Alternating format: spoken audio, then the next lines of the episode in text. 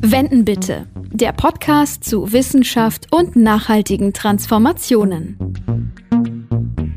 Klimaneutralität ist das große Ziel der Bundesregierung bis 2045. Und um dieses Ziel zu erreichen, sind viele kleine Einzelschritte und Maßnahmen nötig. Um klimaneutral zu werden, muss die Energiewende gelingen und für die braucht es neben der Verringerung von CO2 auch Investitionen, um von fossilen Energieträgern wegzukommen und somit die Effizienz zu steigern. Ja, und das alles ist natürlich mit Investitionen, Nadine, du hast es gesagt, und mit Kosten auch verbunden. Und wie diese Kosten verteilt werden sollen, das besprechen wir in der heutigen Folge.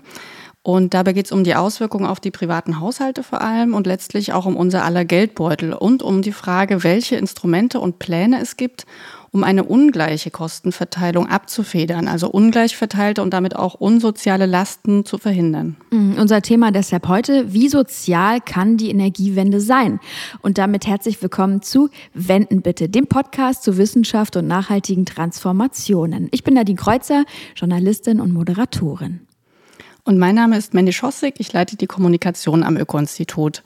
Und wie in jeder Folge haben wir uns wieder eine Expertin aus dem Institut eingeladen, die uns mit ihrem Wissen zur Seite steht und die unsere Fragen beantworten kann. Ja, und das kann zu diesem Thema sicherlich niemand besser als Dr. Katja Schumacher. Sie ist stellvertretende Leiterin für den Bereich Energie- und Klimaschutz beim Öko-Institut. Katja arbeitet an Strategien und Instrumenten der Energie- und Klimapolitik und ihr Schwerpunkt liegt auf ökonomischen Analysen und der Modellierung von Verteilungseffekten. Mehr muss man, glaube ich, gar nicht sagen. Hallo Katja. Hallo. Ja, hallo, auch von mir. Schön, dass du da bist. Und bevor du zum Öko-Institut gekommen bist, hast du ja einige Zeit in den USA gelebt und in Berkeley gearbeitet und dort an Modellberechnungen zur Energieeffizienz in Indien geforscht. Meine Frage so zum Start, was hat dich denn zurück nach Deutschland gebracht? Das ist eine gute Frage. Kalifornien war natürlich wirklich wunderschön und äh, die Energiefragen und nicht nur Energie, auch Wasser und Klimaschutz insgesamt äh, spielen da ja eine ganz große Rolle und haben mich auch deutlich geprägt. Letztendlich hat mich die Liebe nach Berlin verschlagen, beziehungsweise es ist nicht so, dass ich der Liebe gefolgt bin, sondern meine Liebe und ich, wir haben uns gemeinsam überlegt, wo wir leben können und dann ist die Wahl auf Berlin gefallen. Dann hat sich so ein bisschen die Liebe verflüchtigt, äh, aber die Liebe zum Klimaschutz und zu den Themen, die ich ähm, bearbeitet und behandelt habe, mit denen ich mich gerne beschäftige, die sind geblieben. Und so bin ich auch in Berlin geblieben. Und deswegen ähm, freue ich mich auch äh, nach wie vor am Öko-Institut zu arbeiten. So viele Möglichkeiten, Freiheiten äh, oder auch spannende Themen. Das hätte ich mir gar nicht erhofft, als ich noch junge Studentin war, dass ich tatsächlich mal zum Beruf machen könnte, was mich im Herzen bewegt äh, und damit auch ein bisschen zur Veränderung oder wie bei uns immer so schön gesagt wird, zur globalen Weltrettung beizutragen. Das ist natürlich wunderbar und das motiviert mich nach wie vor ganz stark auch, ähm, mich zu engagieren und weiterzumachen. Dann tut es uns natürlich leid, dass die eine Liebe verflogen ist, aber immerhin haben wir dich deshalb als Expertin heute mit an Bord. Das ist ja auch was. Ähm, ökonomische Modellierung in der Industrie, das war früher dein thematischer Schwerpunkt. Das hört sich im ersten Moment sehr theoretisch an und sachbezogen. Vielleicht nimmst du uns ganz mal kurz mal mit in die Thematik und was begeistert dich da an diesem Job? Genau, ich bin so ein bisschen wie die Jungfrau zum Kinde zu diesem Thema gekommen. Und als ich dann meinen damaligen Chef kennenlernte, der äh, aus Indien kam, zweite Generation und eben sehr nah an, an Indien noch dran war und auch ähm, mit den Problemen, die sich äh, in Indien ergeben, beschäftigt hat, da war sein Thema eben tatsächlich die Industrie. Äh, und die energieintensive Industrie ist ja auch in Deutschland, das ist gar nicht so viel anders, in Indien oder auch nicht in Kalifornien. Das sind diejenigen, die äh, am meisten Energie verbrauchen, sei es Zement oder Stahlerzeugung oder Glas äh, oder Papier oder Düngemittel in Indien vor allen Dingen. Da gab es auch einen witzigen Witz eigentlich, in dem meine Kollegin und ich immer das Bullshit nannten und Bullshit Work und äh, mein Chef eines Tages vorbeilief und nur hörte, dass wir über Bullshit Work äh, sprachen und mich dann in sein Büro rief und fragte, ob ich nicht zufrieden sei mit dem, was ich machen würde. und wir dann erstmal klären mussten, dass wir jetzt halt die Düngemittelindustrie mit einem Kurzwort ähm, benannt haben. Da war der Lacher groß, aber dann war es auch klar. Genau, das hat mich sehr fasziniert. Mich haben schon immer großtechnische Anlagen auch fasziniert und es, ich fand es dann auch super spannend zu sehen, dass die Problematiken, die mit der Energieeffizienzsteigerung und dem Klimaschutz in diesen Industriebereichen ähm, verbunden sind, gar nicht so viel anders sind in den Ländern. Äh, deswegen war es dann auch nicht so schwer, von Indien erstmal äh, auch auf amerikanische und dann schließlich letztendlich eben deutsche Industrie überzugehen und zu sehen, mit was sich die Industrie beschäftigt und wo die Hürden und Hemmnisse zum Klimaschutz liegen. Äh, aber dann auf Dauer, da ich keine Ingenieurin bin, sind diese Industriethemen mir auch etwas über den Kopf gewachsen. Und da ich Ökonomin bin, habe ich mich sowieso immer viel mehr mit den Kosten und den Einsparungen beschäftigt. Und das war dann auch das Thema, was ich äh, in Berlin erstmal auch in meiner Doktorarbeit, was mich beschäftigt hat, wie Energieeffizienzmaßnahmen in der Industrie in gesamtwirtschaftlichen Modellen abgebildet werden kann und was das dann eigentlich bedeutet für die Industrie und für die Gesamtwirtschaft. Sind das Kosten oder ist da mehr Einsparung mit verbunden? Genau, und dann, äh, wie du gerade ja schon gesagt hast, bist du Ökonomin, also Volkswirtin und betrachtest da so ein bisschen die Wirtschaft auch von oben. Und ähm, wie kam es jetzt dazu, dass du dich so für die sozialen Aspekte der Energiewende interessiert hast? Also du hast ja gerade von Großindustrie und hm, so auf der einen Seite und da geht es ja auch um Menschen und um, um die Auswirkungen auf Menschen. Wie kam so dieser Wechsel für dich? Der Wechsel, genau, der kam so ein bisschen daher, dass ähm, äh, trotz aller Industriefertigkeit mich auch immer sehr bewegt hat, was können wir alle individuell tun? Was kann jeder, jeder Einzelne tun, um zum Klimaschutz beizutragen? Das sind ja nochmal ganz andere Fragestellungen. Äh, und auch oft wird gesagt, die Wirtschaft muss äh, sich verbessern, die Wirtschaft muss den Klimaschutz machen. Das stimmt natürlich, aber letztendlich ähm, fragen wir ja die Produkte nach, die die Wirtschaft herstellt. Äh, und Stahl äh, fragen wir nach oder Aluminium, wenn wir ein Auto kaufen und Zement, wenn äh, wir in ein Haus ziehen. Indirekt hat das alles immer mit dem jeden Einzelnen zu tun. Aber die Fragestellungen, die so ein bisschen mehr mit beiden Beinen auf dem Boden stehen, nämlich im alltäglichen Leben entstehen, die sind diejenigen, die mich dann beschäftigt haben. Und vor allen Dingen aber auch die Frage, dass es ja sehr ungleich verteilt ist. Wer kann am Klimaschutz teilnehmen, wer kann nicht, wer kann es sich leisten, Klimaschutz zu betreiben. Äh, oder bedeutet Klimaschutz letztendlich für diejenigen mit wenig Geld nur, dass sie von allem weniger haben? Die haben eh schon wenig. Ähm, genau, und dann war es tatsächlich so, dass ich dachte, dass mich diese Fragestellungen auch wirklich noch ein bisschen mehr bewegen. Oh, und deswegen äh, sind die sozialen Aspekte mehr und mehr in den Vordergrund gekommen. Wie sozial kann die Energiewende sein? Das ist ja unser Thema heute. Und hier mal für euch eine kurze Zusammenfassung zum aktuellen Status quo. Um die Erderwärmung deutlich unter 2 Grad zu halten, führt kein Weg an der Energiewende vorbei. Bis 2030 sollen die Treibhausgasemissionen um 65 Prozent reduziert werden und bis 2045 wollen wir klimaneutral sein. Damit wir das Ziel der Klimaneutralität erreichen, muss die Energieeffizienz deutlich gesteigert werden. Die Energieversorgung von fossilen Energieträgern auf saubere regenerative Quellen umgestaltet und auch grundsätzlich weniger Energie verbraucht werden. Im Jahr 2020 wurden ausgerechnet im Gebäudebereich die Klimaziele nicht erreicht. In Folge musste ein Sofortprogramm auferlegt werden. Neue Zahlen zeigen, dass der Energieverbrauch in den eigenen vier Wänden trotz Effizienzmaßnahmen sogar gestiegen ist. Und neueste Projektionen sagen voraus, dass wir statt der geplanten 65 nur 49 Prozent Minderung der Treibhausgasemissionen im Jahr 2030 erreichen. In allen Sektoren sollen geeignete Maßnahmen die Emissionen senken. Im Gebäudebereich vor allem durch Sanierung der Gebäude und der Heizung. In der Mobilität durch emissionsfreie Fahrzeuge und den Umstieg auf öffentliche Verkehrsmittel oder andere Fortbewegungsmodi. In der Stromerzeugung durch erneuerbare Energien und den Ausstieg aus der Kohleverstromung. Aber auch übergreifende Maßnahmen spielen eine wichtige Rolle, wie die CO2-Bepreisung für Heiz- und Kraftstoffe. All diese Maßnahmen sind mit Investitionen verbunden, die teilweise auch von der Bevölkerung getragen werden müssen. Viele Menschen machen sich daher Sorgen, die Kosten für Strom, Wärme oder auch Mobilität nicht mehr zahlen zu können. Sind diese Sorgen berechtigt? Wird jetzt alles teurer? Wie gestalten wir dann eine Energiewende, die sich jede und jeder leisten kann? Ja, wir haben ja gehört, dass nicht alle Klimaschutzmaßnahmen greifen und die Klimaziele für die angedachten Etappen höchstwahrscheinlich erstmal nicht erreicht werden können. Und das heißt aber auch, dass jetzt zusätzlich was passieren muss, damit die Emissionen sinken. Katja, kannst du das uns ein bisschen konkreter erklären? Was heißt das genau?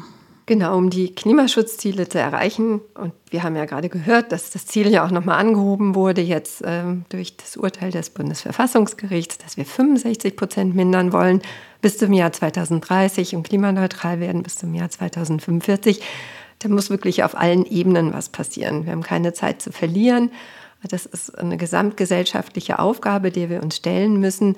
Äh, und einige Maßnahmen oder viele Maßnahmen sind ja auch im Klimaschutzprogramm ähm, schon vorgesehen, die auch schon eingesetzt werden und wirken. Äh, aber es ist ein Sammelsurium an verschiedenen Maßnahmen und Programmen. Ich glaube, nicht nur mir, auch euch schwirrt der Kopf, wenn man darüber nachdenkt, welche verschiedenen Sektoren betroffen sind, welche Maßnahmen es da gibt, für wen die gelten und wie die umgesetzt werden. Äh, aber die sind alle ähm, mehr oder weniger gut und richtig. Aber wichtig ist natürlich zu verstehen, ähm, sind sie auch effektiv und zielführend und wie sind die sozialen Effekte? Ähm, können A, alle teilhaben und B, sind Gruppen besonders betroffen, die auch besonders schützenswert sind. Und das Herzstück jetzt der, der Klimapolitik, so sagt die Bundesregierung, ist die CO2-Bepreisung, also der Brennstoffemissionshandel, der nun gerade in diesem Jahr eingeführt worden ist. Äh, der vieles äh, auffangen soll, was an anderer Stelle eben vielleicht noch nicht erreicht wird, ähm, indem er jetzt in den ersten Jahren erstmal einen festen CO2-Preis vorgibt, aber über die Zeit dann eben als, ähm, als Marktinstrument, sagen wir so schön, funktioniert. Es gibt eine Mengenbegrenzung und Angebot und Nachfrage sollen dann den Preis regeln. Äh, und wie dieser Preis sich entwickelt und wie die Instrumente alle zusammenspielen, ist natürlich eine wichtige Frage auch, um überhaupt zu verstehen, welche sozialen Wirkungen damit verbunden sind. Gut, und was bringt uns denn genau dieser CO2-Preis?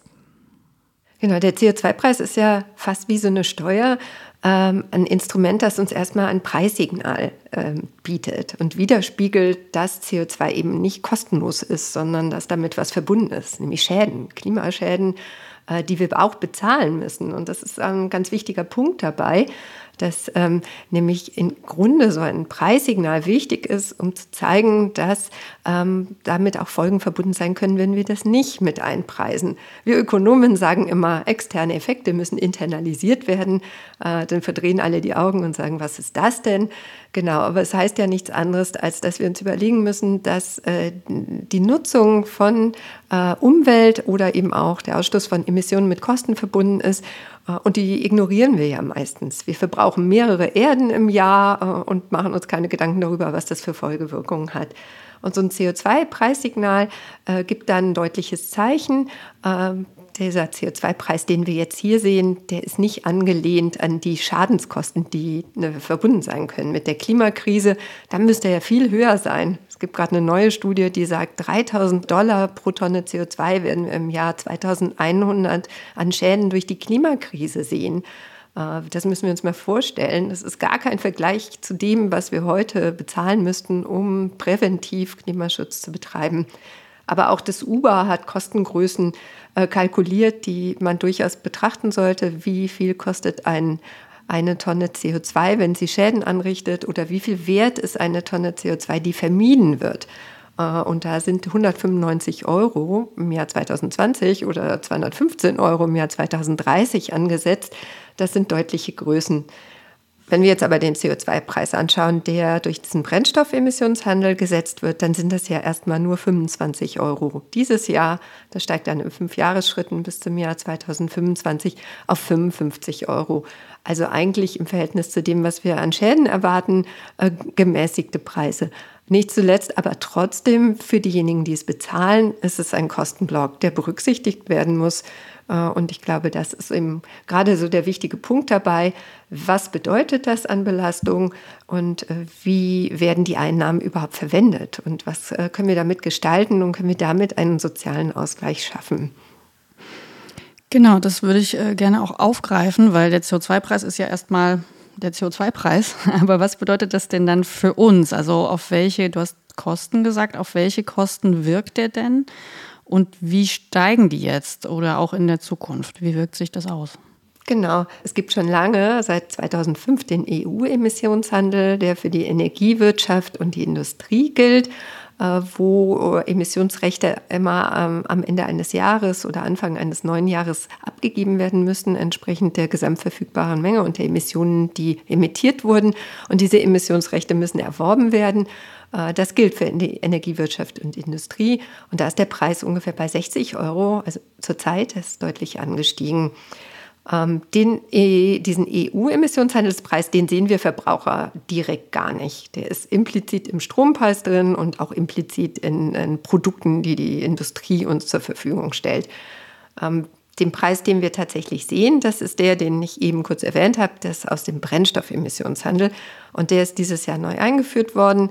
Und der gilt für Heizstoffe, also für fossile Heizstoffe wie Erd Heizöl oder Heiz äh, Erdgas äh, und aber eben auch für Kraftstoffe, Benzin und Diesel. Man kann so summa summarum sagen, mit dem 25-Euro-Preis sind die CO2-Kosten im Preis ungefähr bei 7 Cent, 7 bis 8 Cent für Benzin und Diesel, Diesel ein bisschen mehr äh, und auch ähm, äh, für Heizöl, Erdgas ein bisschen anders. Insgesamt, das sind ungefähr, bei Heizöl sind es ungefähr 10 Prozent, 14 Prozent, die dadurch äh, der Preis steigt. Bei Diesel ist es ähm, ungefähr 7 Prozent, bei Benzin ungefähr 5 Prozent. Das sind also erstmal gemäßigte Preissteigerungen. Aber wir haben ja gesehen oder wissen, dass der Preis eben auf 55 Euro ansteigt. Das heißt, er wird entsprechend auch äh, höher werden, dieser Anteil. Äh, und wir werden das an der Tankstelle auch sehen und im Geldbeutel spüren. Aber nicht zu vergessen ist auch, dass natürlich auch andere Faktoren zu Preissteigerungen führen. Äh, und das ist natürlich verwirrend, wenn dann auf der Heizkostenabrechnung oder der Stromkostenabrechnung äh, oder Abschlagszahlung plötzlich so gegenläufige Effekte stattfinden. Äh, wo wir dann sagen, auf der einen Seite äh, ist es teurer geworden, äh, auf der anderen Seite gibt es Rückverteilungsmaßnahmen und man kann das gar nicht mehr so genau auseinander dividieren. Und genau da versuchen wir ein bisschen Klarheit reinzubringen mit unseren Studien, um zu zeigen, was bedeutet das jetzt eigentlich, diese Preissteigerung und für wen, denn nicht alle sind ja gleich betroffen, nicht alle fahren gleich viel Auto, nicht alle brauchen gleich viel Heizenergie, nicht alle verbrauchen gleich viel Strom. Genau, das wäre auch meine Frage. Auf wen werden die höheren Preise für Benzin, Diesel oder Wärme umgelegt? Also wer muss mehr bezahlen? Genau, also erstmal muss jeder natürlich die entsprechenden Preise bezahlen an der Tankstelle oder auf der Heizkostenabrechnung, äh, wobei es natürlich unterschiedlich ist, äh, inwieweit wir überhaupt Möglichkeiten haben, auch damit umzugehen.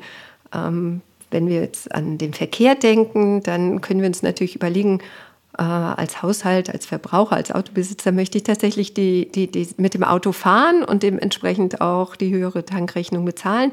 Oder habe ich Möglichkeiten, mich anders fortzubewegen äh, und kann entsprechend auch mich anpassen und den höheren Kosten ausweichen? Wichtig ist natürlich, dass dieser CO2-Preis eingeführt wird, um auch eine entsprechende Lenkungswirkung äh, zu haben. Das heißt, es sollen ja auch Anpassungsreaktionen stattfinden. Wir können äh, jetzt nicht davon ausgehen, dass alle durch Rückverteilungsmechanismen immer so entlastet werden, dass eigentlich gar nichts passiert äh, und dass wir genauso gut dastehen, weil dann würde sich auch nichts ändern und dann wirkt das Instrument ja auch nicht so gut. Äh, aber man muss schon überlegen, dass natürlich jetzt Haushalte mit weniger Einkommen auch einen deutlich größeren Anteil ausgeben für zum Beispiel ähm, Kraftstoffe, Benzin und Diesel, wenn sie tanken. Eine Tankrechnung von 75 Euro ist einfach äh, viel mehr Geld im Verhältnis zu einem Einkommen von 1000 Euro im Monat, als es ähm, im Verhältnis ist zu einem Einkommen von 8000 Euro im Monat beispielsweise. Das sind so die untersten und die obersten 10 Prozent der Einkommensgruppen. Äh, und genauso ist es natürlich auch bei Wärme. Auch hier ist es so, dass ähm, deutlich hö ein deutlich höherer Anteil äh, ausgegeben wird des Einkommens für Wärme bei Haushalten mit geringem Einkommen. Die geben fünf Prozent ihres Einkommens für Wärme aus und im Bereich der höheren Einkommen oder der hohen Einkommen sind es nur ein Prozent.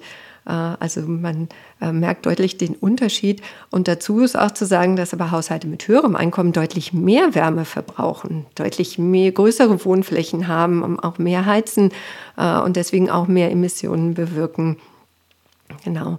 Aber, aber das Thema Heizkosten ist natürlich beim CO2-Preis auch nochmal ein ganz wichtiges, gerade äh, wenn es äh, sich um Mietwohnungen handelt. Wenn ich in einer Mietwohnung wohne, dann wird die große Diskussion äh, aufgemacht und das ist auch richtig so.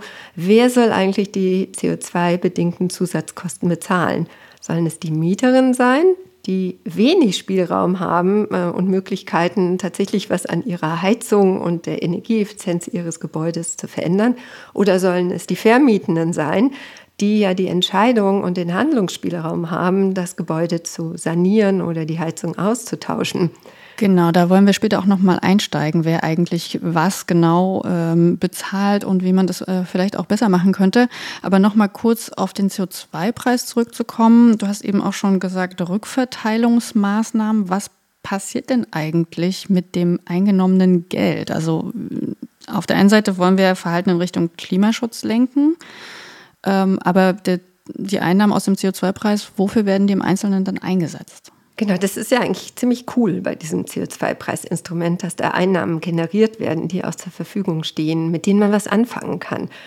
Äh, aber auch hier äh, große Diskussion darüber, wie. Und es gibt verschiedene Möglichkeiten. Ähm, es gibt zum Beispiel die Möglichkeit, die Einnahmen aus dem CO2-Preis durch die Senkung, durch, durch die Senkung der EEG-Umlage wieder an die einzelnen äh, Stromverbraucher zurückzugeben. Die EEG-Umlage ist ja die Umlage, äh, die auf den Strompreis gelegt wird, um die erneuerbaren Energien zu äh, unterstützen, die Förderung der Energie, erneuerbaren Energien zu, zu finanzieren.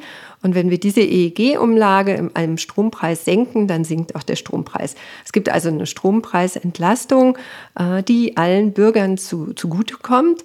Und der Vorteil daran ist, äh, dass natürlich alle profitieren, die Strom verbrauchen. Und Strom ist so ein essentielles Gut, was jeder verbraucht, äh, so dass auch alle eben profitieren.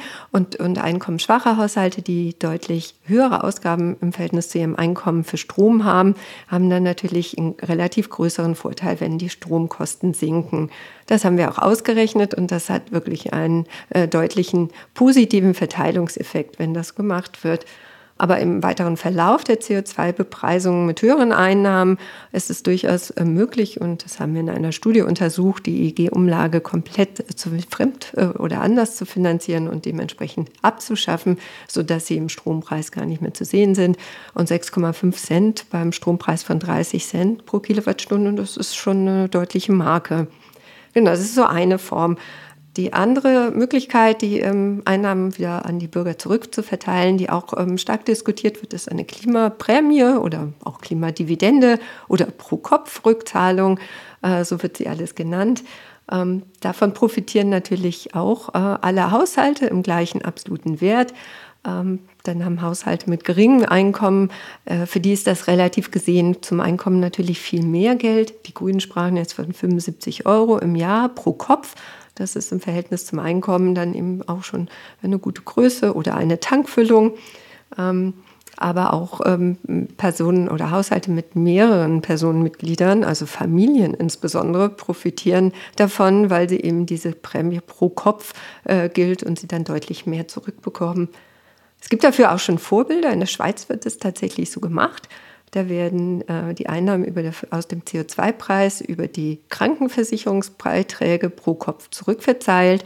Also die gesamte Summe, die eingenommen wird, wird von den Verbrauchern durch die CO2-Bepreisung, wird auch den Verbrauchern dadurch wieder zur Verfügung gestellt. Ähm, in Deutschland ist das ein bisschen schwieriger, weil wir keine Einheitskrankenkassen haben. Und es gibt auch keine Behörde oder Instanz, bei der alle Informationen über alle Bürger vorliegen, also zum Beispiel Kontonummern oder ähnliches. Deswegen ist es äh, eine größere Herausforderung, das überhaupt umsetzen zu können, die ich äh, noch nicht so vor Augen habe, wie das eigentlich passieren kann. Wir haben aber auch mal ausgerechnet, dass so eine Pro-Kopf-Rückverteilung ähm, natürlich auch wiederum Geld kostet, die Leute alle anzuschreiben, äh, die Kontaktinformationen zu finden und haben das mal verglichen mit den durchschnittlichen administrativen Kosten für einen Kindergeldantrag die ungefähr so bei 40 Euro liegt. Und wenn man sagt, okay, ist nicht ganz so teuer, vielleicht nur 10 Prozent, dann sind es immer noch 10 Euro. Wenn man dann 80 Euro zurückverteilen kann, dann ist das schon relativ viel Geld, was auch wieder verloren geht, dadurch, dass wir einen hohen bürokratischen Aufwand haben, den haben wir bei der Senkung der EEG-Umlage nicht. Das kann einfach so passieren. Es gibt ja immer so ein paar Mythen, die zu bestimmten Themen im Umlauf sind und die knöpfen wir uns ja auch immer vor. In diesem Fall natürlich auch in Bezug auf äh, günstigere Stromkosten. Also die Behauptung, dass billigerer Strom Haushalten mit niedrigerem Einkommen eigentlich gar nichts bringt. Ähm, ist das äh, deiner Ansicht nach korrekt? Und äh, wenn ja, warum ist das so? Also da würde ich eindeutig sagen, das ist ein Mythos. Das stimmt so nicht. Denn Haushalte mit geringem Einkommen geben einen deutlich höheren Anteil ihres Einkommens für Strom aus. Und wenn da die, die Kosten gesenkt werden, dann bedeutet das für diese Haushalte eben auch eine deutliche Einsparung im Verhältnis zu ihrem Einkommen. Ähm, Strom ist so ein essentielles Gut, da kann man auch zwar sparen, aber jetzt nicht so, so stark. Äh, und, und der, die Verteilung so zwischen Stromverbrauch zwischen Haushalten mit geringem Einkommen und Haushalten mit höherem Einkommen ist viel weniger gespreizt als zum Beispiel bei Wärme oder Kraftstoffen, weil man eben Strom braucht für Computer, für Fernsehen, für Kochen, für die Waschmaschine und für den Kühlschrank. Und es ist auch so, dass tatsächlich diese IT-Sachen, TV, Audio, das braucht 27 Prozent des Stromverbrauchs in Haushalten. Ähm, das ist schon ein großer Block. Insofern nein, also günstiger Strom hilft eindeutig Haushalten mit geringem Einkommen. Sagen wir mal, jemand wohnt in Berlin in so einer charmanten Altbauwohnung, aber die ist auch schon recht alt natürlich. Und die Heizung ist auf dem entsprechenden Stand auch recht alt, vielleicht eine Ölheizung oder Fernwärme. Eigentlich weiß ich das ja auch als Mieterin manchmal gar nicht so richtig, was hinter meiner Heizung so steckt. Und jetzt kommt mein Vermieter und will das Haus energieeffizient aufrüsten. Dann fallen ja hier schon wahrscheinlich eine Menge Modernisierungskosten an, die dann auf mich als Mieterin umgelegt werden. Wie, wie viel Mieterhöhung kommt denn da dann so auf mich zu? Genau, der Gesetzgeber hat es ja zum Glück ein bisschen geregelt, dass äh, nicht Vermieter oder Vermieterinnen sanieren und sagen, okay, jetzt alle Kosten werden umgelegt und ähm, ich bekomme eine Mieterhöhung von 600 Euro im Monat. Ähm, das ist zum Glück nicht so. Es gibt die sogenannte Modernisierungsumlage, die ist geregelt im BGB. Äh, und es sagt, dass 8 Prozent der Modernisierungskosten pro Jahr umgelegt werden dürfen auf die Miete. Und das ist auch ziemlich genau geregelt, äh, was davon Modernisierungskosten sind äh, und welche umgelegt werden können.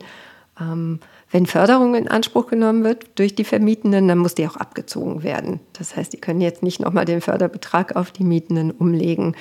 Äh, und insofern ist dann davon auszugehen, auch durch andere weitere Regelungen, dass die Miete nicht mehr als zwei Euro oder drei Euro pro Quadratmeter steigt. Ähm, was jetzt erstmal nach nicht so viel klingt, aber je nach Wohnungsgröße äh, kann das dann eben schon auch einen großen Block ausmachen. Und ganz wichtig da ist eben auch wiederum, dass ähm, Haushalte mit weniger Einkommen, für die das ja dann auch nochmal wieder eine größere Belastung ist, äh, auch in gewisser Weise geschützt werden müssen, damit nicht äh, sie aus ihren Wohnungen ausziehen müssen oder sich die Miete nicht mehr leisten können. Was man nicht vergessen darf, ist natürlich, wenn saniert wird, Heizung getauscht wird, dann äh, sinken auch die Energiekosten, die Heizkosten. Äh, und im besten Fall passiert das Ganze so, dass es, wir sagen, Warmmieten neutral ist, dass also die Miete, Kaltmiete plus Heizkosten insgesamt nicht höher ist als vorher. Das heißt, der Kaltmietenblock steigt, die Heizkosten sinken. Äh, aber wir wissen auch, dass das nicht unbedingt zeitgleich passiert. Manchmal steigen die Kaltmieten schon am Anfang, aber die Heizkostenabschläge werden erst später angepasst. Und dann kann es schon auch sein, dass Haushalte wirklich Schwierigkeiten bekommen, diese Kosten, diese Miete zu bezahlen. Mhm. Gibt es denn irgendwelche Maßnahmen dann zur Entlastung für die Familien oder einen Bonus zum Beispiel? Die, die Haushalte, die äh, in der Grundsicherung sind oder Transferleistung beziehen, also Haushalte mit wenig Einkommen, entweder Hartz IV, Sozialhilfe oder auch Wohngeld, ähm, die haben natürlich äh, schon äh, hier die, die Übernahme der Kosten für die Unterkunft und auch für die Heizung also zumindest die Hartz-IV-Empfängerhaushalte. Äh, und, und hier wird diskutiert, aber bundeseinheitlich noch nicht eingeführt, einen sogenannten Klimabonus einzuführen. Das heißt, wenn Haushalte in sanierten Wohnungen wohnen, dass dann zusätzliche Kaltmieten auch äh, erlaubt und, und übernommen werden damit Haushalte in diesen Wohnungen bleiben können. Die Kommunen, die das bezahlen, haben ja den Vorteil, dass sie auch geringere Heizkosten übernehmen müssen, wenn saniert ist. Das heißt, es rechnet sich auch in gewisser Weise für die Kommunen. Äh, und es rechnet sich vor allem auch, wenn die Haushalte, die Verbraucherinnen, die Mieterinnen nicht umziehen müssen. Denn der Umzug ist ja auch sehr teuer. Äh, und das möchte man den Menschen ja auch nicht zumuten. Und die Umzüge werden ja auch durch die Kommunen finanziert. Das heißt, es gibt schon einen großen Anreiz eben auch, dass Haushalte in ihren Wohnungen bleiben können. Das passt ja eigentlich auch äh, zu der Behauptung, Leute mit einem hohen Einkommen engagieren sich doch eh schon so stark, um energiesparsam zu leben. Sie achten auf Bio-Lebensmittel, kompensieren ihre Flüge und so weiter. Also deren Energiebilanz ist ja eh schon geringer. Nur stimmt das wirklich? Also die Daten zeigen noch ein bisschen was anderes. äh, trotz aller Bemühungen im Klimaschutz haben wir immer noch ähm, CO2-Emissionen von 11 Tonnen pro Kopf in Deutschland. Das ist viel zu viel. Und wenn wir klimaneutral werden möchten, sehen wir ja, wo, wo es hin muss. Ähm, ein Viertel der Emissionen entsteht im Bereich Wohnen und Heizenergie und Stromverbrauch. Ungefähr ein Fünftel durch Mobilität. Da sieht man schon, das sind die beiden großen Blöcke 15 Prozent noch durch Ernährung, weil du gerade Bioenergie äh, oder Bio-Lebensmittel angesprochen hast. Ähm, genau, aber wir sehen, dass die, die Spanne, also der Unterschied zwischen Haushalten mit wenig Einkommen und Haushalten mit viel Einkommen noch ganz immer nach wie vor sehr groß ist. Also gerade äh, die Haushalte mit viel Einkommen äh, sind verursachen viele Emissionen im Bereich der Urlaubsreisen, aber auch eben mehr fürs Heizen, für die Alltagsmobilität auch für die Ernährung. Ja, Bio-Lebensmittel, genau, das ist der richtige Weg. Aber die Haushalte mit hohem Einkommen verbrauchen immer noch viel, viel mehr. Also mehr als dreimal so viel in diesen Bereichen, die ich genannt habe. Und da gibt es noch viel zu tun. Um beim Wohnen zu bleiben, Katja, man spricht ja auch immer wieder über Energiearmut in Deutschland. Also Menschen, die sich wegen der gestiegenen Strom- und Heizpreise das nicht mehr leisten können die Frage, wer ist das tatsächlich so und von wie vielen Menschen, Bürgerinnen und Bürgern sprechen wir eigentlich? Energiearmut war bisher in Deutschland immer gar nicht so ein Thema. Auf der EU-Ebene wurden jetzt mehrere Indikatoren definiert äh, oder diskutiert, wie überhaupt so Energiearmut gemessen werden kann. Ähm, Deutschland schneidet da eigentlich gar nicht so schlecht ab. Ähm, es geht darum, wer hat die höchsten absoluten Energieausgaben und sind die deutlich höher als das, was der Median, also so der Mittel in, im Land verbraucht äh, oder ausgibt. Oder wie viel gibt man im Verhältnis zum Einkommen aus? Das sind so die Indikatoren. Ähm, in Deutschland haben wir tatsächlich ein gutes Transferleistungssystem. Das heißt, wenn jemand sich das gar nicht mehr leisten kann, dann greifen ja auch die Transferleistungen, die ich eben genannt habe sei es die Kosten der Unterkunft oder Heizung oder Wohngeld. Und trotzdem hatten wir in Deutschland 300.000 Stromsperren im, im Jahr 2018 und 40.000 Gassperren. Das ist schon relativ viel. Das heißt, es gibt trotz allem ein Problem. Äh, und besser wäre es natürlich auch präventiv dafür zu sorgen, dass das gar nicht stattfindet. Und es wird auch viel gemacht. Das heißt, die tatsächlichen angekündigten Sperren liegen noch einmal viel, viel höher als das, was tatsächlich gesperrt wird. Und so eine Sperre ist eine ganz teure Angelegenheit. Es kostet eine Mahngebühr, es kostet eine Gebühr zu sperren und es kostet eine Gebühr wieder anzuschließen. Das ist natürlich, kommt zu diesen ganzen Belastungen wieder hinzu. Äh, und es gibt 15 ähm, Prozent, glaube ich, der äh, mietenden Haushalte geben mehr als 40 Prozent ihres Einkommens für Miete, Energie und Strom aus. Und diese 40 Prozent, das ist so eine magische Grenze. Wenn diese Belastung über 40 Prozent ist, dann ist es zu viel, da muss gehandelt werden. Mhm. Wenn man sich also in den eigenen vier Wänden umguckt, wo das Wohnen ja sowieso erstmal durch den CO2-Preis teurer geworden ist, stellt sich dann die Frage, was kann ich selber tun, um die Kosten geringer zu halten? Gut, da kennen wir den Klassiker mit Licht ausmachen, sobald man den Raum verlässt und so weiter. Hast du als Expertin da noch ein paar andere Tipps, wo man vielleicht nicht immer dran denkt? Also so im Stromverbrauch, genau, gibt es ähm, die, diese klassischen Sachen, wie du schon sagtest, nicht nur Licht ausmachen, sondern gerade weil wir gesehen haben, so IT, Audio, TV macht, äh, spielt eine große Rolle. Äh, das heißt, die Geräte auch mal runterfahren, ausschalten am Ende des Tages oder eine Steckerleiste verwenden, wo mit einem Knopfdruck alles ausgemacht wird. Genau, das sind so Potenziale.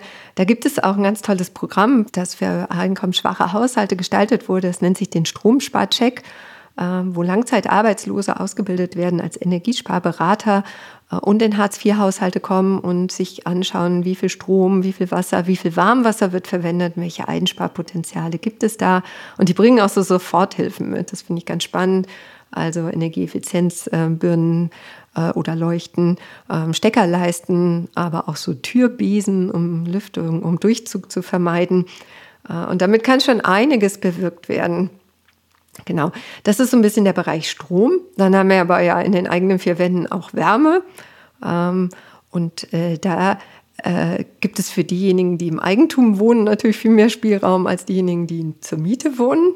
Die Eigentümer haben ja Entscheidungsbefugnis und können ihr Haus sanieren und die Heizung austauschen, während die Mietenden äh, nur Druck machen können bei den Vermietenden, wenn sie es denn überhaupt möchten. Und ansonsten ähm, ja, ihre, ihre Räume vielleicht etwas weniger heizen können. Das ist der Klassiker, noch einen Pullover anzuziehen äh, oder aber auch nicht alle Räume zu heizen, sondern die, die überwiegend genutzt werden. Aber natürlich ist der Hauptpunkt äh, und die Hauptmöglichkeit, Energie zu sparen und zum Klimaschutz beizutragen, wenn die Gebäude saniert werden, die Heizungen getauscht werden und die Energieeffizienz im Gebäude gesteigert wird. Und da darf man die Vermietenden auch nicht aus der Verantwortung nehmen. Mhm. Es ist ja auch oft zu hören, was soll ich denn noch alles machen? Mehr einsparen geht ja gar nicht. Jetzt muss die Wirtschaft mal ran. Die Unternehmen sind doch die eigentlichen Stromfresser. Wie siehst du das? Also sie haben natürlich schon den größten Teil an den Emissionen nach wie vor. Aber wir müssen uns immer überlegen, die Unternehmen produzieren ja nicht, weil sie Spaß daran haben, ähm, sondern die produzieren, weil wir Produkte kaufen, weil wir dort arbeiten und unseren Lohn dort beziehen. Äh, und im Endeffekt betrifft es uns Bürgerinnen und Bürger ja dann doch immer wieder. Und, und durch die Nachfrage nach Produkten können wir auch steuern oder zumindest äh, äh einen Einfluss darauf haben, was, was angeboten wird. Äh, und ich glaube, das darf man nicht vergessen. Das ist nicht so ein abstraktes Gebilde oder Gebäude, die Wirtschaft, äh, sondern das sind Dienstleistungen und, äh, und, und Produktionen, die im Endeffekt uns auch wieder zugutekommen. Und insofern ist es schon auch in unserer Verantwortung, dazu beizutragen und auch Signale zu senden. Durch den Kauf anderer Produkte, durch ähm, genau, Botschaften, die gestreut werden oder ähnliches. Mhm, aber irgendwie riecht es auch schwer nach Verzicht, oder? Also ist ja die Energiewende tatsächlich nur mit Verzicht umsetzbar? Weil da kommt ja auch immer viel Kritik so, gerade jetzt im Wahlkampf. Wie siehst du das? Ich sehe das eigentlich gar nicht so. Denn ähm, anders zu leben, sich umzustellen, bedeutet äh, auf keinen Fall unbedingt Verzicht, sondern es gibt ja viele Möglichkeiten und auch viel, was man daraus gewinnen kann. Also Verzicht ist es bestimmt nicht, in einem sanierten Haus zu wohnen. Äh, Verzicht ist es auch nicht, mit einem Elektrofahrzeug zu fahren, was ich jetzt durch Carsharing kürzlich gemacht habe und war total begeistert. Ich hatte nie ein Auto und jetzt denke ich, es ist so toll. Äh, ich weiß gar nicht, warum man so einen stinkenden Diesel hier haben, überhaupt haben möchte. Ähm, ich glaube, Bio-Lebensmittel zu essen ist auch kein Verzicht gerade auch mit Antibiotikaresistenzen etc. ist es ja für die eigene Gesundheit auch viel besser. Äh, Sorgen mache ich mir tatsächlich nur um Haushalte, die eben nicht so viel Geld haben und die nicht so viel selber bewirken können. Die können das, glaube ich, eher als Verzicht wahrnehmen oder aber eben denken, dass sie sowieso schon auf vieles verzichten müssen, weil sie wenig Geld haben. Äh, und da diese Haushalte oder Personen auch teilhaben zu lassen, zum Mitmachen zu bewirken, bewegen und Möglichkeiten zu geben, ich glaube, das ist noch eine große Verantwortung, die wir haben und übernehmen müssen. Mandy hat ja vorhin schon das Beispiel von der unsanierten Altbauwohnung gebracht. Wie ist denn die Lage, wenn der Vermieter gar nichts plant, ich aber als Mieterin sehr gerne meine Wohnung energieeffizient sanieren würde? Ist sowas auch denkbar oder kann das letztendlich nur der Eigentümer anschieben und finanzieren? Ja, das ist eine gute Frage. Also es gibt natürlich ähm, Mieterversammlungen äh, in, in einigen Gebäuden, ähm, in denen äh, solche Dinge auch zur Sprache kommen. Wir sprachen letztlich mit dem Mieterverein, die auch davon gesprochen haben, dass es sehr ambivalent ist. Die Wohnungswirtschaft, also eher diejenigen, die nicht privat vermieten, sondern mehrere Gebäude haben, die großen Wohnungswirtschaften, äh, sagen sehr gerne, dass sie würden so gerne sanieren, aber die Mieterinnen, das, das ist so ein Widerstand, die Akzeptanz ist so gering. Ähm, da müssten sie sich sehr durchkämpfen und dann ist es doch ähm, nicht so gut möglich oder nicht in der Art, wie sie es möchten. Äh, und dann gibt es aber eben, wie du gerade sagst, auch Mieterinnen und Mieter, die wohnen in Wohnungen, das ist zugig kalt und möglichst äh, oder vielleicht auch noch verschimmelt, die sich denken, Mensch, wenn an dem Haus mal was gemacht würde, äh, dann, dann würden wir hier deutlich besser leben. Aber es gibt wenig Handlungsspielraum für diese Mieterinnen und Mieter, die können sich an den Mieterverein wenden, aber es gibt irgendwie keine Gemeinschaft. Das wäre auch nochmal eine interessante Aufgabe, äh, auch über diese Bürgerbeteiligung und Klimaräte da mehr Druck auszuüben und die Wohnungswirtschaft vielleicht auch von der Seite noch dazu zu bringen, zu sanieren. Aber der Hauptimpuls muss von der Politik kommen. Und durch das Gebäudeenergiegesetz und, und die Forderung, dass saniert werden muss, um die Klimaschutzziele einzuhalten. Mhm, aber kann denn dann die Energiewende nicht auch dazu beitragen, dass noch mehr Menschen Sorge um ihre Wohnung haben müssen? Also Stichwort Gentrifizierung oder ist das eher so ein Mythos auch?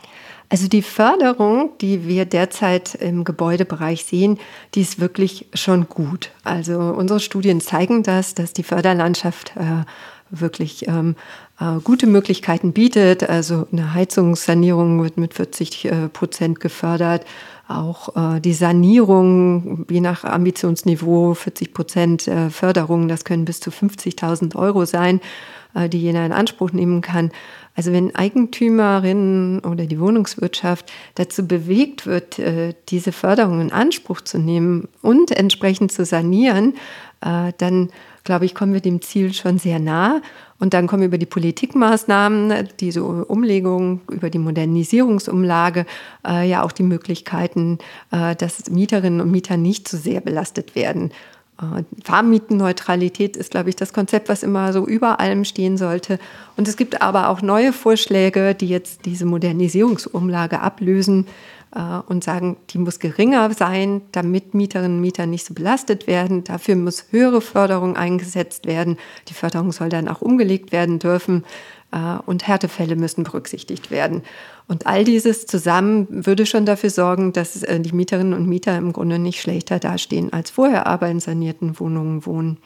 Ähm, du hast ja dann jetzt über Fördermaßnahmen bei uns gesprochen, die ja schon auf einem guten Weg sind. Vielleicht aber mal so ein Blick auf die europäischen Nachbarn. Gibt es da auch gute Beispiele aus anderen Ländern, wo das vielleicht sogar noch besser läuft? Ja, ich finde ganz toll ein Programm, was es in Frankreich gibt. Äh, und da geht es um Eigentümerinnen und Eigentümer, denn über die haben wir noch gar nicht so viel gesprochen. Es gibt ja auch Eigentümerinnen und Eigentümer, die wenig Geld oder Vermögen haben äh, und in schlecht sanierten Häusern wohnen. Äh, und die, entweder haben sie wenig Geld, aber es kann auch sein, dass sie eben einfach schon ein höheres Lebensalter erreicht haben und gar nicht mehr vor Augen haben, dass die Investitionen, die sie da jetzt tätigen, ihnen vielleicht auch irgendwelche Einsparungen in Bezug auf die Heizkosten oder das Lebensgefühl bringt. Genau. Und, und, und um diese Menschen zu unterstützen, gibt es in Frankreich ein Programm, das heißt hier Habiter mieux, besser wohnen, das gezielt für Haushalte mit wenig Einkommen ähm, Unterstützung bietet. Und das macht es nicht nur, indem es einfach finanzielle Unterstützung bietet, sondern die Haushalte werden auch aufgesucht, die werden gesucht. Das ist ja immer so ein bisschen eine Frage der Bring- und der Hohlschuld. Äh, und einige Menschen interessieren sich oder wissen auch nicht so viel darüber, was es an Möglichkeiten gibt.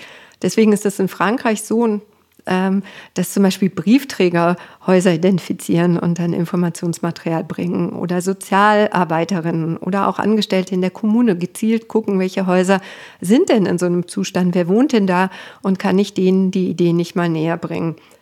Und damit auch nicht zu viele Kosten auf einmal äh, auf die Haushalte zukommen, wird äh, das auch so modular aufgebaut. Das heißt, es gibt so einen Sanierungsfahrplan, den gibt es in Deutschland auch, aber da wird genau gezeigt, das kann man zuerst machen, dann das, dann das und das wird jeweils so gefördert und hier ist Ihr Förderantrag und so füllen Sie ihn aus.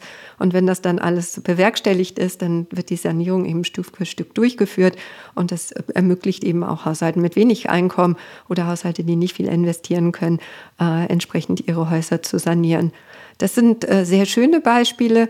Es gibt in vielen anderen Ländern eher reaktive Beispiele, also wo klar ist hier, das wird äh, teurer für die Haushalte mit wenig Einkommen und wir müssen sehen, dass wir sie unterstützen, entweder durch Sozialpolitik oder durch äh, geringere äh, ähm, Tarife, die die bezahlen, also äh, Tarife für Heizkosten, die geringer sind als für andere, damit die Unterstützung da ist. Oder es gibt auch Länder, in denen im Winter so eine Fuel Payment für alle äh, Bürger über 65 Jahren bezahlt wird, damit die warm und gut durch den Winter kommen. Ich glaube, man hat ausgerechnet, was es kostet in Bezug auf die Gesundheitskosten, wenn diese Menschen in kalten Wohnungen wohnen und hat dann so ein Kosten-Nutzen-Kalkül gemacht. Äh, aber man darf nicht vergessen, das sind gute Dinge und die helfen den Bürgerinnen und Bürgern auch, aber die führen nicht zur Sanierung. Äh, also wichtiger ist es tatsächlich, Programme zu gestalten, die Haushalten mit wenig Einkommen äh, ermöglichen zu sanieren, ermöglichen Heizungen zu tauschen und am Klimaschutz teilzuhaben und mitzumachen. Wir wollen auch noch mal über ein zweites Themenfeld sprechen, und zwar unsere Mobilität. Kommen wir noch mal zurück zum Thema gestiegene Benzin- und Dieselpreise. Gibt es hier einen Unterschied zwischen Menschen, die auf dem Land leben und denen in der Stadt? Denn hier hört man ja auch vom Mythos des unsanierten Pendlers. Kannst du uns darüber noch mal aufklären, bitte, Katja? Genau, es werden ja immer gerne Beispiele herangezogen für Haushaltsgruppen, die wirklich besonders belastet sind. Der unsanierte Pendler äh, spiegelt wieder eine Person, einen Haushalt, der auf dem Land in einem unsanierten Haus wohnt, möglichst noch mit Ölheizung, die ja nun am meisten Emissionen hervorruft, und weiten, einen weiten Weg zur Arbeit hat, der auch nur mit dem Auto zurückzulegen ist. Ähm, ich glaube, für, für Haushalte in dieser Art ist die Belastung tatsächlich hoch äh, deutlich höher als für andere und auch über die verschiedenen Rückverteilungsmechanismen wird da nicht genügend entlastet, als dass die Haushalte äh, vergleichbar eben ähm, dastehen und sich das leisten können. Äh, aber man muss auch beachten, das sind natürlich gar nicht so viele Haushalte in Deutschland, die jetzt äh, wenig Geld haben, unsaniert sind äh, und auch noch weit pendeln.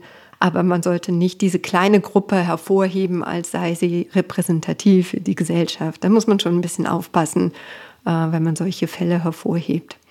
Mhm, aber trotzdem ist es ja so, auf dem Land ist es ja schwieriger, aufs eigene Auto zu verzichten. Ne? Wenn der Bus ins oder aus dem Dorf nur einmal am Tag fährt oder vielleicht auch nur dreimal, aber immer noch schwierig. Was muss da dann eigentlich passieren, um die Verkehrswende voranzutreiben?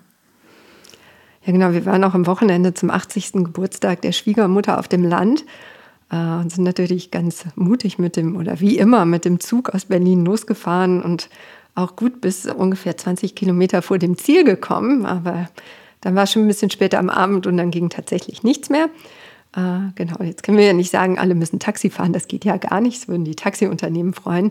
Äh, genau, wir wollen natürlich, dass der öffentliche Verkehr besser ausgebaut wird und dass es Anbindung gibt. Äh, aber wir müssen auch realistisch sein und, sehen, dass es nicht zu jeder Tages- und Nachtzeit Anbindungen auf dem Land für alle geben wird. Es gibt viele Möglichkeiten, das auszubauen. Wir wissen, dass es Shuttlebusse und Kleinbusse gibt und, und, und, und äh, Initiativen dieser Art. Äh, aber für Menschen, die wirklich darauf angewiesen sind und sich keine ähm, Fahrbahnbänke erlauben können, wo sie sich hinsetzen und warten, bis sie jemand mitnimmt oder Fahrgemeinschaften, äh, würde ich denken, dass es schon auch wichtig ist, die Elektromobilität hervorzuheben und im äh, Haushalten deutlich zu machen, dass das eben auch eine Möglichkeit ist, ähm, CO2-neutral oder klimaneutral sich fortzubewegen. Oft wohnen die ja auch in Häusern, das heißt, die können auch ihre Lademöglichkeiten vor Ort zu Hause schaffen. Nur muss man sie sich auch leisten können. Und dafür hat die Bundesregierung ja auch ein Programm aufgelegt, die Kaufprämie für Elektroautos, ähm, die ja doch auch mit 6.000 Euro jetzt ganz gut bezuschusst werden. Und ich glaube nochmal 3.000 durch die Hersteller, bis zu 9.000 beim Kaufpreis von 40.000. Da bleibt immer noch viel Geld zu bezahlen, ja. Aber wir erwarten auch, dass es auf dem Gebrauchtwagenmarkt mehr Elektroautos geben wird in Zukunft. Äh, und dass sich dann perspektivisch die Kosten für Verbrennermotorautos und E-Autos nicht mehr so unterscheiden werden. Mhm. Wie ist es denn, wenn ich jetzt als Einzelperson, die in der Stadt lebt, ganz konkret energiesparsam mobil unterwegs sein möchte? Mal abgesehen davon, dass ich sowieso einfach weniger oder auch gar kein Auto mehr fahre. Was gibt es da für Möglichkeiten?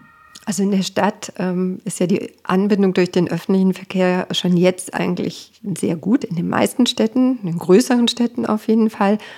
Genau, der Verlagern, Vermeiden es sind natürlich die großen Aspekte, die dabei sind und, und die Fortbewegung, also sich umzustellen auf öffentlichen Verkehr, zu Fuß, mit dem Rad.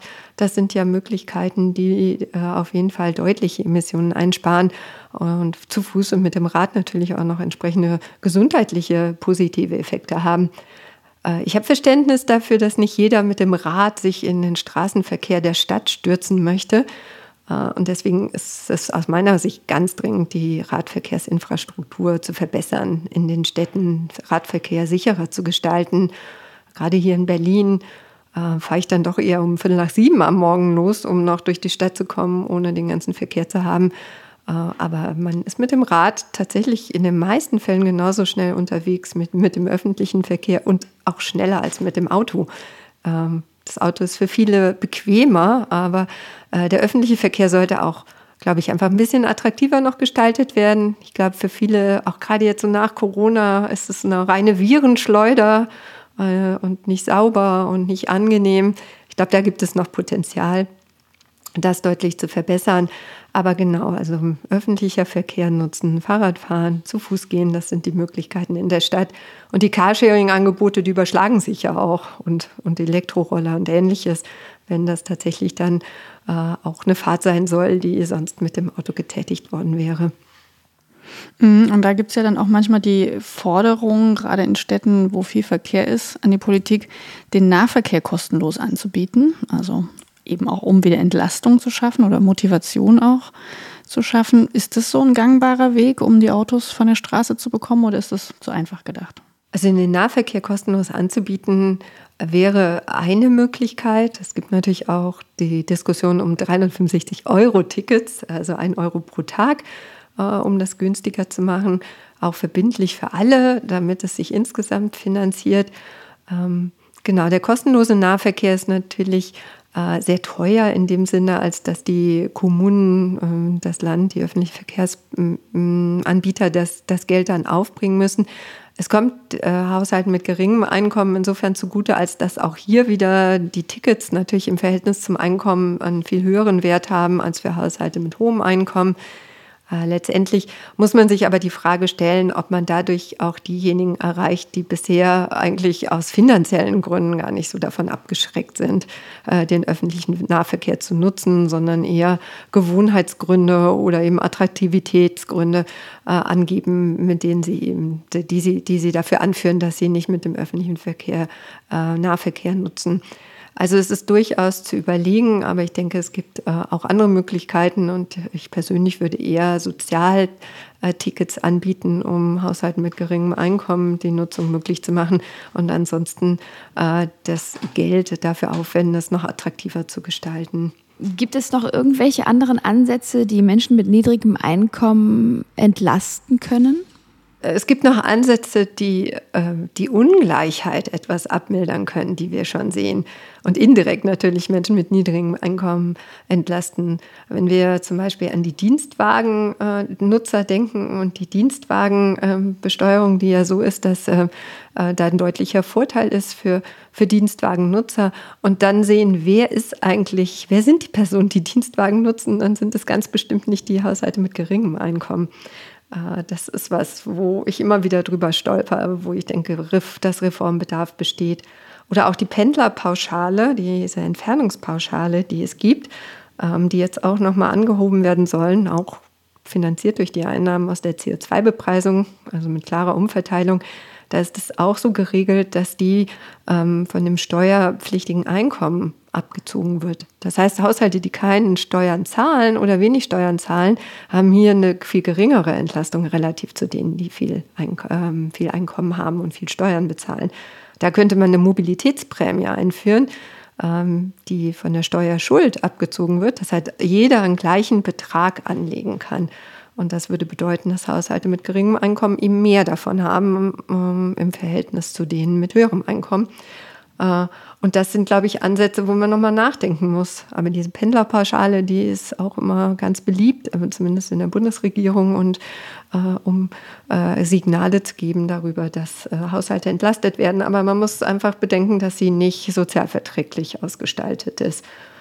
Um genau die Kfz-Steuer auch nochmal anzuheben, fände ich auch einen wichtigen Punkt, denn die Kfz-Steuer könnte auch die Kaufprämien gegenfinanzieren denn die Kaufprämien jetzt für E-Autos werden ja äh, eher so über die Steuern finanziert und dann zahlen ja auch die Haushalte mit geringem Einkommen. Die Steuern zahlen irgendwie diese e Prämien für E-Autos, obwohl sie sich gar kein gar kein E-Auto kaufen. Nur 40 Prozent überhaupt der Haushalte im ähm, ersten Einkommensdezil, also bei den 10 Prozent mit den geringsten Einkommen, haben überhaupt ein Auto äh, muss man auch bedenken. Und die kaufen sich auch kein Auto. Das wird auch nicht so sein. Das heißt, die haben gar nichts von diesen Fördermöglichkeiten, die es da gibt. Und äh, nochmal übergreifend gefragt, das war auch was, ähm, was viele Hörerinnen und Hörer uns gefragt hatten, äh, so mehrere Fragen, die alle in die gleiche Richtung gingen. Im Moment versucht man ja so diese sozialen Aspekte eher durch eine Rückerstattung von Geld zu machen. Du hast es vorhin auch gesagt, äh, wenn es um die anderen Länder geht, so eher so reaktiv. Und die Frage der HörerInnen war, brauchst du da nicht vielleicht auch neue institutionelle Strukturen, um die Energiewende systematischer, also so proaktiver zu gestalten und dann eben auch sozial äh, abzufedern? Mhm. Genau, viele Maßnahmen sind schon an sich erstmal proaktiv. Ne? Wir haben Effizienzstandards, die gefordert werden, die auch viel, viel stärker und äh, tiefer sein dürften. Äh, und dann gibt es Förderung. Äh, wir haben Steuersysteme etc. Das soll natürlich proaktiv jetzt schon äh, auch eine Lenkungswirkung ent, äh, entfalten und entfesseln. Und das Klimaschutzprogramm hat ja viele Maßnahmen, die auch in diese Richtung wirken. Äh, aber wenn wir jetzt gezielt auf äh, Sozialverträglichkeit schauen und Haushalte mit geringem Einkommen, dann stellen wir schon fest, dass da in der deutschen äh, Instrumenten- und Maßnahmenlandschaft eben noch sehr wenig ist. Und da habe ich ja das Beispiel aus Frankreich angeführt. Wie bekommen wir Leute, Menschen dazu, auch Menschen mit wenig Geld, dass sie Klimaschutz betreiben können? Katja, wir stellen ja in jeder Folge unseren Gästen die sogenannte Kanzlerinnenfrage, also natürlich auch dir. Ähm, wie sehe denn dein Programm zur perfekten und sozialen Energiewende aus, wenn du ab heute Kanzlerin wärst? Was würdest du machen? Das ist ja eine tolle Frage, so kurz vor der Bundestagswahl. Das ist eine große Herausforderung, aber ich kann mir vorstellen, wie ich anfangen würde. Ich würde als erstes tatsächlich alles abschaffen, was äh, schädlich ist, äh, also zum Beispiel umweltschädliche Subventionen in einem Rutsch mal wegtun. Also das Dieselprivileg abschaffen, die Entfernungspauschale überdenken, äh, die Dienstwagenprivilegien mir anschauen und Mehrwertsteuerbefreiung für internationale Flüge. Mir fällt so viel ein, was ohne weiteres direkt mal geändert werden könnte. Äh, und natürlich mit großem Aufschrei, aber ihr habt ja nicht gefragt, ob das ein beliebtes Programm würde. Ähm, genau. Im zweiten Schritt aber möchte ich dann doch lieber ein bisschen positiver rangehen und mit dem fröhlichen, ja, das schaffen wir und wir müssen das hinbekommen und wir wollen unsere Kinder schützen äh, und die sollen nachher auch froh und glücklich sein, dass wir es umgesetzt haben. Äh, Im Gebäudebereich würde ich sagen, wir müssen einfach mehr fordern. Da muss saniert werden. Wir müssen Anlässe nutzen, Eigentümerwechsel, schlecht sanierte Gebäude und so weiter, um da direkt zu sanieren. Also nicht nur fördern, wir haben so eine tolle Förderlandschaft, sondern auch erstmal fordern. Und für alle, die dann äh, vielleicht Probleme mit der Finanzierung haben, die Förderprogramme entsprechend auszugestalten. Und im Verkehrssektor, genau, Alternativen stärken, äh, sicherstellen, dass äh, die Leute es attraktiv finden, die Bahn zu nutzen, den öffentlichen Verkehr, das Fahrrad eine sichere Angelegenheit ist und dass äh, für alle verbleibenden Autonutzenden eben Elektromobilität äh, die, das Auto der Wahl ist. Äh, und die sozialverträgliche Ausgestaltung würde ich äh, viel mehr Programme einführen, die tatsächlich, wo Förderung in Abhängigkeit vom Einkommen auch gestaltet wird. Einkommen und Vermögen. Es gibt natürlich welche, die wenig verdienen, aber viel Vermögen haben. Da muss man ein bisschen aufpassen. Äh, aber dass das klar ist, dass auch Haushalte mit wenig Einkommen, wenig Vermögen die Möglichkeiten haben. Und ich glaube, durch die Vorbilder aus allen anderen Ländern, die wir ohne weiteres auch auf Deutschland übertragen könnten und auch erweitern könnten, gibt es hier, äh, sind wir schon ganz gut aufgestellt. Und dann aber bin ich auch eine Freundin von Information äh, und Stimmungsmache, also ein bisschen das ein bisschen attraktiver und, und positiver zu framen. Uh, auch Mieterversammlungen zum Beispiel uh, von Wohnungs in der Wohnungswirtschaft zu fordern und dann Informationsmaterialien bereitzustellen, wie uh, die Wohnungswirtschaft den Mieterinnen darlegt, dass eine Sanierung stattfindet und wie sie stattfindet. Äh, und den Klimaschutz als oberstes Ziel nennen. Also all dieses als Kombination Förderung, Forderung, Unterstützung für Haushalte mit geringem Einkommen und breite Informationen und Framing. Das sind meine ersten Schritte. Wow, mal eben so spontan beantwortet, nicht schlecht, Herr Specht. Ja, absolut spannendes Thema, wo man auch auf jeden Fall noch tiefer einsteigen kann. Katja, wenn wir uns da weiter informieren wollen, was kannst du uns so als Lesetipps oder Online-Tipps oder Hörtipps noch geben? Ja, also selber hier bei uns im Institut haben wir eine ganz äh, ähm, hoffentlich interessante Seite. Ich gehe davon aus, wir haben sie ja gestaltet. Ähm, eine Energiewende verursachergerecht und sozialverträglich heißt die. Äh, wo auch vieles von dem, was ich jetzt heute erzählt habe, nochmal nachzulesen ist. Da gibt es eine Reihe an Studien, die wir gemacht haben, die sich gerade so auch auf den Bereich Wohnen und Verkehr beziehen. Eine Frage der Fairness, Klimaschutz bei Wohnen und Verkehr, aber auch Klimaschutz auf Kurs bringen. Wir haben uns aber auch mit äh, den Kosten der Klimakrise ein bisschen beschäftigt und den Verteilungswirkungen. Genau, das findet ihr sie auf unserer Internetseite. Äh, aber ich möchte auch gar nicht äh, umhingehen und nicht auch die Konkurrenz äh, jetzt erstmal in Bezug auf unsere Arbeiten nennen. Es gibt ganz tolle CO2-Rechner von anderen Instituten, wo man mit Schieben Familie X oder Y mit zwei Kindern, einem Kind auf dem Land, in der Stadt anschauen kann und welche Kosten durch CO2-Bepreisung auf sie zukommt und welche Entlastungen durch die Rückverteidigungsmechanismen.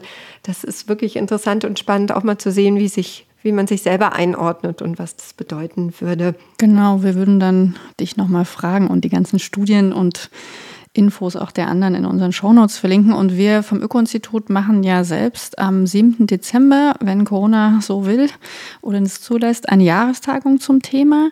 Und hier wollen wir mit vielen interessanten Gästen genau zu der Frage diskutieren, wie kann die ökologische Transformation sozial gestaltet werden. Die Anmeldung läuft, äh, man kann sich auch noch anmelden und auch das würden wir in die Shownotes packen mit dem Tagungsprogramm zusammen. Katja, einen ganz herzlichen Dank, dass du unser Gast warst und all unsere Fragen rund um das das Thema der sozialverträglichen Energiewende beantwortet hast. Sehr kompetent und ausführlich. Und äh, ja, wir haben uns gefreut, dass wir dich hier als Expertin an unserer Seite haben durften. Ja, der Dank ist ganz meinerseits. Es hat mir viel Spaß gemacht. Vielen Dank für die tollen Fragen. Ja, und wir hoffen natürlich, ihr konntet wieder viele Anregungen mitnehmen. Vielleicht könnt ihr daraus auch einige Punkte wie immer für euren Alltag mit einbauen oder weitersagen. Oder ihr wisst jetzt, an welcher Stelle ihr euch ja zur Förderung zum Beispiel informieren könnt, um die Energiewende weiter voranzutreiben. Ja, auch von meiner Seite nochmal danke, Katja. Und unsere nächste Podcast-Folge dreht sich alles um die internationalen Klimaverhandlungen. Die finden in diesem Jahr vom 31. Oktober bis zum 12. November in Glasgow statt. Und wir wollen im Podcast fragen, wie sinnvoll sind die sechs Jahre nach dem Pariser Klimaschutzabkommen? Welche Themen stehen im Herbst auf der Agenda und was ist von den Verhandlungen so zu erwarten? Und wenn ihr dazu schon Fragen habt, schreibt uns gerne an podcast.öko.de. Ja, und hören könnt ihr diesen Podcast natürlich wie immer bei Apple Podcasts, Spotify oder auch auf unserer Seite öko.de slash podcast und überall sowieso, wo es Podcasts gibt, abonnieren und anhören. Und wir würden uns wie immer freuen, wenn ihr uns zum Beispiel bei Apple Podcast eine kleine Rezension schreibt oder ein paar Sternchen da lasst. Vielen Dank für die Aufmerksamkeit und bis ganz bald. Ja, bis zum nächsten Mal. Tschüss. Tschüss. Wenden bitte der Podcast zu Wissenschaft und nachhaltigen Transformationen.